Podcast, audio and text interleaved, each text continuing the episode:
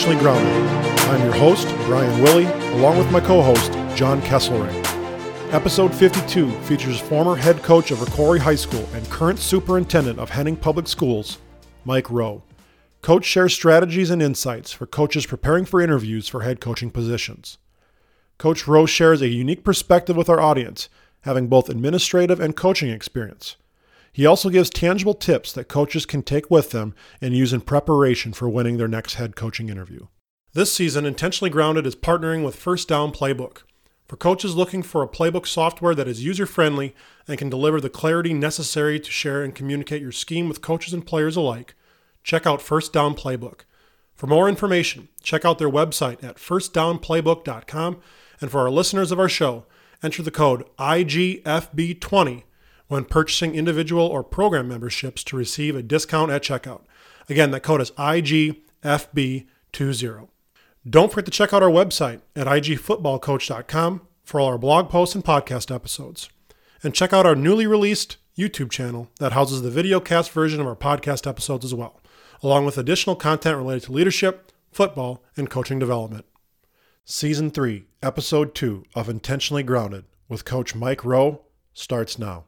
Okay, Coach. So last time we spoke with you, uh, you were the head coach at Rocori High School, but have since moved into an administrative role in the Henning School District. How difficult of a decision was it for you to make this transition? Oh, I think anytime you're going to make changes, it's it's it's a difficult decision. You know, you're going to move your family, and you're going to leave a place that has been, you know, uh, a great place to our family, and done all all kinds of good things for for me personally and my my kids and everybody. So it was a difficult decision, but I guess it's like anybody, you know, you're not ever in a rush when you get those admin licensures, but they sure uh, burn a hole in your in your pocket there, and then you kind of, you know, you just take the opportunities when they when they come. Now we're entering the part of the off season for coaches where it's becoming hiring season and coaches are starting to venture out and apply for new jobs. And having spent time as a head coach and also having spent time as administrator you've been on both sides of this entire process. So you know when you were putting yourself into the, the coaching shoes right now when you were a coach applying for a potential job what were some of the things that you focused on in the process to help you land that job? Oh, I think when I was um, like the first thing is always, you know, you got to look at at the program I think when there's jobs that are opened up, um, usually the season didn't go obviously the way it was probably supposed to. You know, very rarely do you find uh, a winning program that uh, you know is looking for a coach unless they they kind of move um, to a different place. So I think like the first thing I always try to organize is is the culture stuff um, that I put together. Like how are we going to develop that culture? Develop calendars um, so your coaches understand what your you know what the off season is going to look like because hopefully you're getting an off season if you're if you're getting hired in that process. And then um, really just you know selling yourself to um, the interview committee you know what type of person that you are because i think everyone's looking for uh, someone that's uh, a good person who has high character who's going to hold kids accountable and those kind of things. So you just kind of uh, go through those processes when you're when you're kind of looking uh, for those jobs as they come up. Now, the administrative side of things, you know, when you're going through applications, and sometimes that could be hundreds of applications, sometimes it could be, you know, there's a dozen applications depending on the job, um, and you're deciding which are the final few you're actually going to decide to interview. What are some of the things you're looking for, or what are some of the things we could give to advice for coaches who want to get their resume or cover letter noticed? You know, I think you want to list like the things that um, that you kind of accomplished um, on and off the field. Um, I think by showing that shows, you know, how have you, you know, depends on obviously what the school is looking for. Like, so say for instance, we're looking at trying to to develop a winning culture. So, what are the things that you have done or programs that you've been a part of that you know have been successful uh, in in creating those things there? So those would kind of be the first things I'd have is those things listed there. Um, I always, you know, would recommend having strong uh, character references for for those coaches, having those laid out because those are going to get contacted um, for sure uh, to what you've done. But I also want to make sure that they haven't rushed through the process. You know, a lot of people want to skip being the assistant and doing some of the hard work and just jump right into that head coaching thing. So I think there there is a point like you don't want to uh, where experience comes in. You know, not you know, but have you been a part of a place? You know, five, ten years. You know, have you learned some things? And having those laid out on that on that resume um, are, are really big things that you know that are going to help pop out to to the interview committee and the people that are looking. And then when it comes time to actually go into the interview, I know that's very tumultuous time sometimes in terms of the nerve department for a lot of coaches and getting that initial interview call is really kind of a you know exciting time but then also there's a little bit of panic that sets in with some coaches because they're nervous about how they're going to present themselves. So you know when we have our coaches starting to show up what are some of the things that you would recommend they do to prepare themselves so that they're going to present themselves in the best way possible? You know i think always you know contact i think calling ahead um, creating some kind of uh, contact with whoever the you know if it's the athletic director that's kind of the point of contact. I think calling ahead talking to those people kind of trying to you know having questions prepared in that one-on-one setting maybe over the phone or however it ends up being so you can kind of understand like maybe what what that particular school or program what they're looking for because i think that would help lay out and calm some of those nerves. Because if you have an idea of what you want to to present that always makes you a little more prepared and a little more calm. I think if you go in there blind where you don't know what's going on, you know, that's when those nerves kick in and you you might start, you know, stumbling around a little bit with some of those questions. And what are some of the things you would recommend they bring with them? Is it, you know, a copy of the resume, a copy of the cover letter, a portfolio? What are some of the things you would recommend? Yeah, I think it, you know, depending on how well known you are, if you're like an internal candidate that's interviewing, you know, I think you, you know you probably don't need the resume and those kind of things. But if you're really trying to sell yourself you know i think having showing that you're prepared having some kind of binder portfolio um, just to either give or have the committee look at um, is always nice to see like what they're laying out what they what they kind of intend to do. That doesn't mean that's the way it's always going to go because once you get there you might go oh geez yeah we're going to be a spread team but we're definitely built to be a power run team. So it's like some of those philosophies might not match up that way. Um, if you're new coming in, yeah, definitely, you know, you want to have that resume, that cover letter, um, you know, anything that you can sell yourself with, and then obviously bringing in that portfolio or laying out some kind of lay of the land. You know, less is more. You don't want to be just overwhelming, bring a 500 page NFL binder into the meeting, you know, because right. they're not going to look through all that. But having just some some basic things at hand, a philosophy, a vision, those kind of things, uh, those always help out. You know, another thing I've always wondered too is, you know, as you enter this interview room, oftentimes there might be, you know, several candidates or not candidates, excuse me, several members sitting around a table. How important is that greeting when you enter the room? Is it important to go, you know, physically shake each one's hand? I mean, what kind of tone does that set on that initial greeting coming into the room? Uh, you know, I'm old school that way. I I really think the greeting uh, kind of important. You know, I've had some of those loose fish handshakes and that kind of like, okay, well, you better blow me away because I can mm-hmm. tell you're you're nervous here. Um, you know, those things are, I, I, think, making good eye contact. You know, you are, uh, you know, you are going to be the face of, of the program. So how you present yourself, you know, uh, coming dressed nicely. Some of those first impressions mean a lot. You know, not saying that those are the deal breakers, but some of those help, you know, set uh, more of a positive tone um, especially a lot of the interviews I've been a part of, like whether it be a teaching position, coaching position, um, you know, head cook, whatever it would be, you know, those things really do um, have a little bit of weight, uh, at least getting started, um, especially the way we kind of look to score things uh, where I'm at. Now, once the actual interview gets underway. I mean, obviously, they're going to have their set of questions and they're going to look for certain things that come from the content. But in terms of an administrative standpoint or other committee members, what are you actually evaluating as the interview is going on? Oh yeah, there's there's always so many things. I think I think how they answer the question is is always good. I think everyone kind of has their own ideas uh, of what they want those answers to be um, in the interview. But I think I I definitely take a lot of notes. I don't I don't make a lot of eye contact necessarily, probably not as much as I should when I'm interviewing somebody, but I'm listening and I'm putting down all my my little reminders, um, things that I like that they said. I'm definitely doing that stuff. You know, from the person being interviewed, you know, I want them, you know, having eye contact in the room, um, taking their time. They don't have to rush through the questions. You know, if they pause, just that's one thing I think people think they got to go right away. A simple pause is okay. Think, compose yourself, jot yourself down a couple notes so you stay on track to to what you want to to present with that question, and then just go go from there. Now, one of the common questions that a lot of coaches get, and I, you know, I've certainly got it in my own um, interviews in the past, is the obvious the strengths and weakness question, and that can sometimes be a, a trip up question for some people because they don't know exactly how to sell themselves. So, when you are approaching a strength and weakness question in terms of what are your strengths as a coach or what are your weaknesses as a coach, what are some of your advices or what are some tips you would have to help people nail that question? Yeah, I think I think one thing that everyone's always looking for for at least a strength, I think it doesn't matter what is is like, you know, are you a good communicator? How do you handle those things um, when it comes to uh, keeping in touch with parents and players and those kind of things? It just seems, you know what I mean? We're an instant um, gratification area and we we get information at the click of our fingertips. You know what I mean? Mm-hmm. So being able to communicate and how you're going to handle all the different ways to communicate with those groups. I think that's really important for for a strength that way.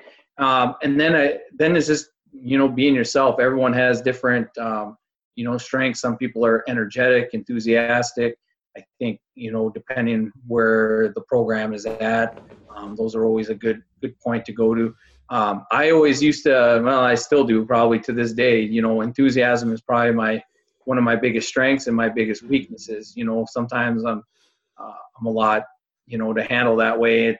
And you know, we I think we all struggle with the weakness one, but I think just what they're what people are trying to get from that question is that you're just you you know that I have an area to concentrate on, and especially um, when you're an, inter, interviewing and answering a weakness question, I think you talk about you know this is my my weakness you know maybe i'm inexperienced right now but you know i've talked to such and such a coach um, you know who's done you know won five state titles and so i've sat down with them to figure out how can i be better in the you know so you, then you build on how that negative how you're wanting to continue to learn um, so you can make that a strength of yours. So i think you just kind of got to play the game a little bit when you're answering um, those types of questions now, how about X and O knowledge? How important do you think, in terms of landing a head football coaching job, is X and O knowledge and being able to demonstrate that in the interview?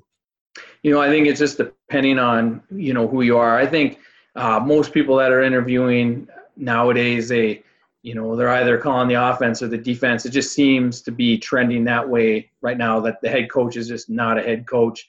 Um, so I think having that knowledge is important. I think being able to present, you know um, what your strength is. You know, uh, when I went to Rocori, I had been a defensive guy. I coached, you know, four years at the college level, and I was a defensive coordinator um, and defensive back coach forever. And I went into Rocori saying, you know, I'm going to call the offense because at the end of the day, if the program isn't scoring points, I want to be accountable, you know, for that. And I hadn't called an offensive play ever in my life. You know what I mean?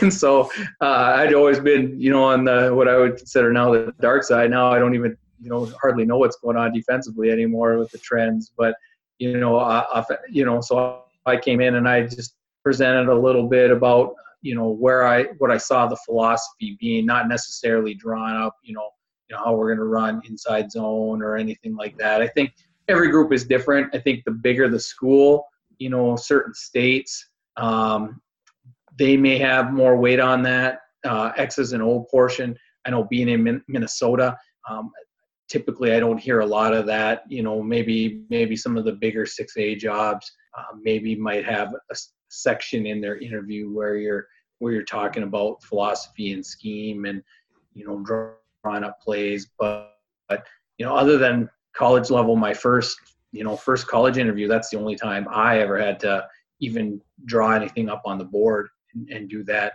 And that can be nerve wracking too. You know what I mean? If you haven't, you know, it's just not drawn up in on your whiteboard anywhere. So if you do have to stand up and do that stuff, uh, make sure that you're you're prepared because uh, that might just be as hard as answering questions because they might pick apart certain things just because of their their knowledge base. Another question that often gets brought up, and it can sometimes also be a tricky question for some coaches to answer, is the question about their discipline policy, um, and some question related to the discipline policy, and whether it be attendance related or a code of conduct related. What advice would you give us coaches when crafting and presenting their discipline policy?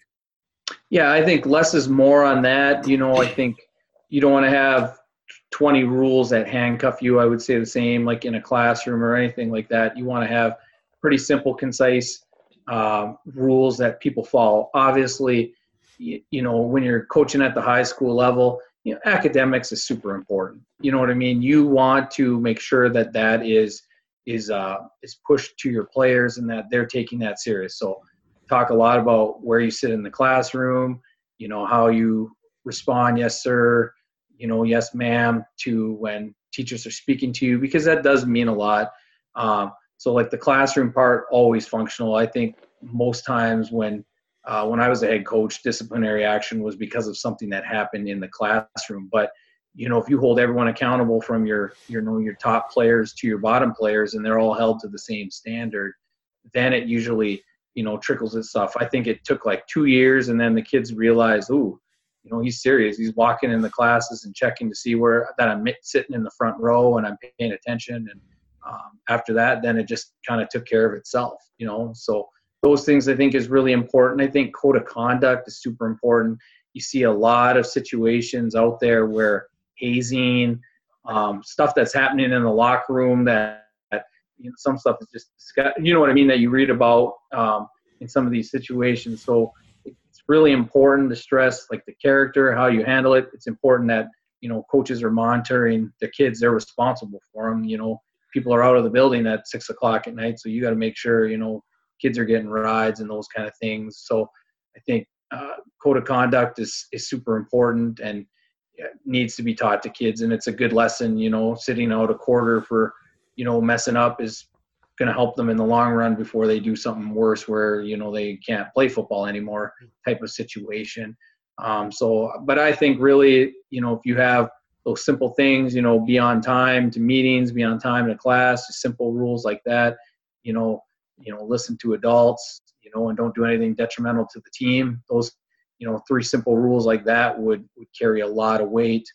um, and they're vague enough that you can kind of put, um, you know, let them know that hey, you messed up. And I think also, um, as, as I'm talking about this, I think you got to communicate it to the parents so that the parents understand. You know, it's one thing telling the kids, but we know uh, mom and dad, you know, they they love their their little Joey very very much, and so at the end of the day, if if they don't know, they'll be like, "Well, what the heck are you talking about? We we never heard about this." So you just got to cover all your bases. It is a you, and that comes back to communication. That you got to be real thorough in everything that you do, and you know, if you don't know how you're going to manage that as a discipline, then you know, then don't have it, throw it away. You got to make sure you have an answer for everything.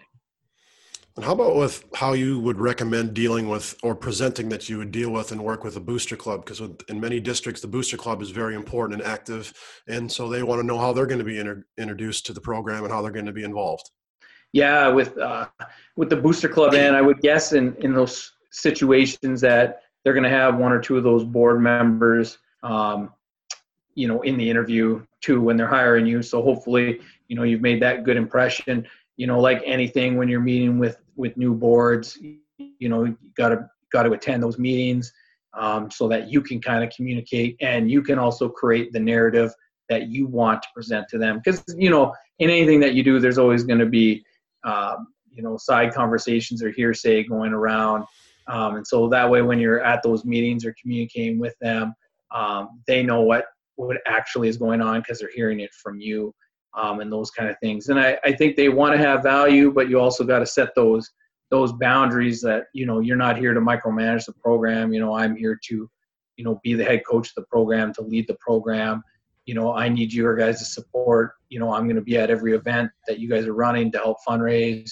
I'm going to get kids to help support uh, the program. You know, having your kids thank them you know, writing thank you notes and those kind of things. Just you know what I mean, general mm-hmm. things that that really help them uh, feel that importance. But you don't want to have that micromanaging, um, you know, committee that uh, is going to, uh, you know handcuff you from doing the things that you want because sometimes they feel like oh we're the we're the board of directors in this program you know we're going to dictate how uh, we want things to go and you just got to set those those boundaries so that everyone um, is is understanding what's going to happen no, not to go too negative on things at all, but in terms of like the negative side of things, and what are some of the ways that are the most common in terms of how people oftentimes will lose a job during an interview? What are some of the more common things that you can think of? Oh, I, you know, some of it just comes down to, you know, you can tell that maybe they're not necessarily being themselves. I think that's a big thing. Is if you're trying to be fake, you can sometimes uh, uh, tell how they're how they're presenting those things.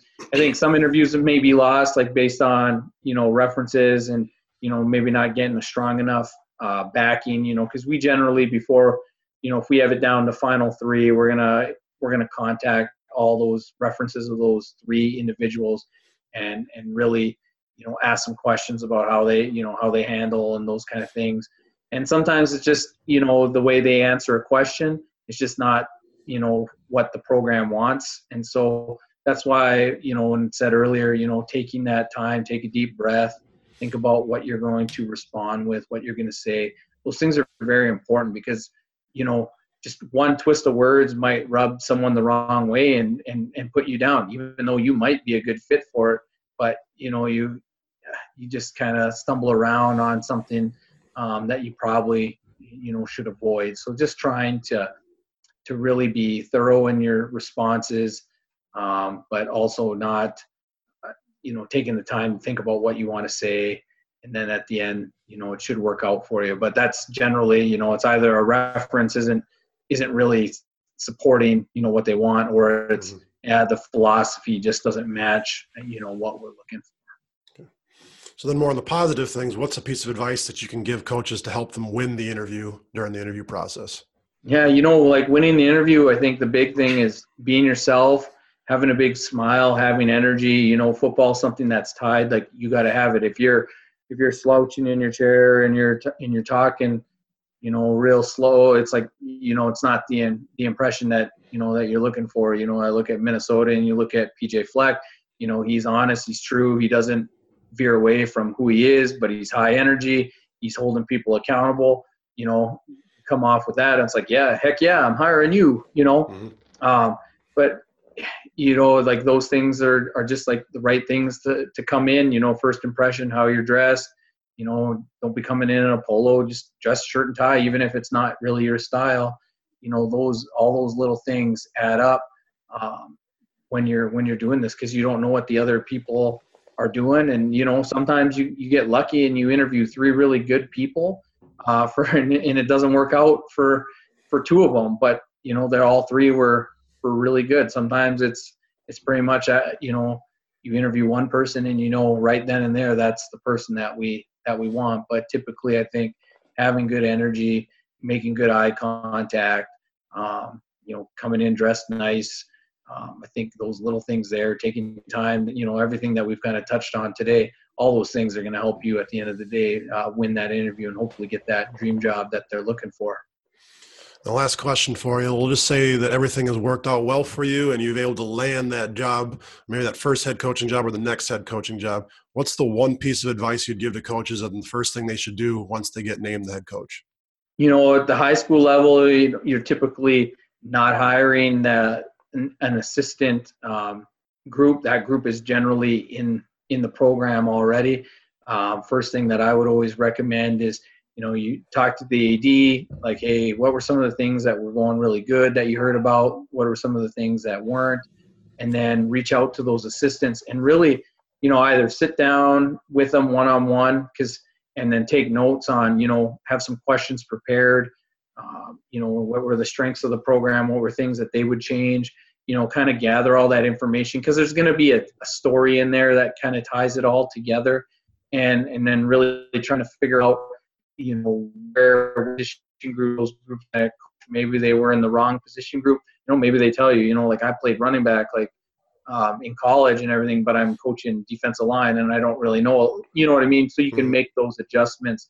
But I really think reaching out to that assistant group um, asking them questions, uh, reaching out to the athletic director, you know, find out his impression of, of what they're looking for, and then uh, from there you're able to hopefully start you know building. And then you know after you've talked to those guys and schedule that team meeting and and go from there. But i would really get that support and start building that trust with that assistant group because it's hard. Like sometimes they just skip that step and they go right into talking with the team. We haven't developed a relationship with anybody so like you know how's it going to really you know take off if you if you haven't really discussed it? And i you know in, in the jobs that i've had i think that's one of the main things like reaching out to the people in the organization that's number one and you kind of are able to build everything else from there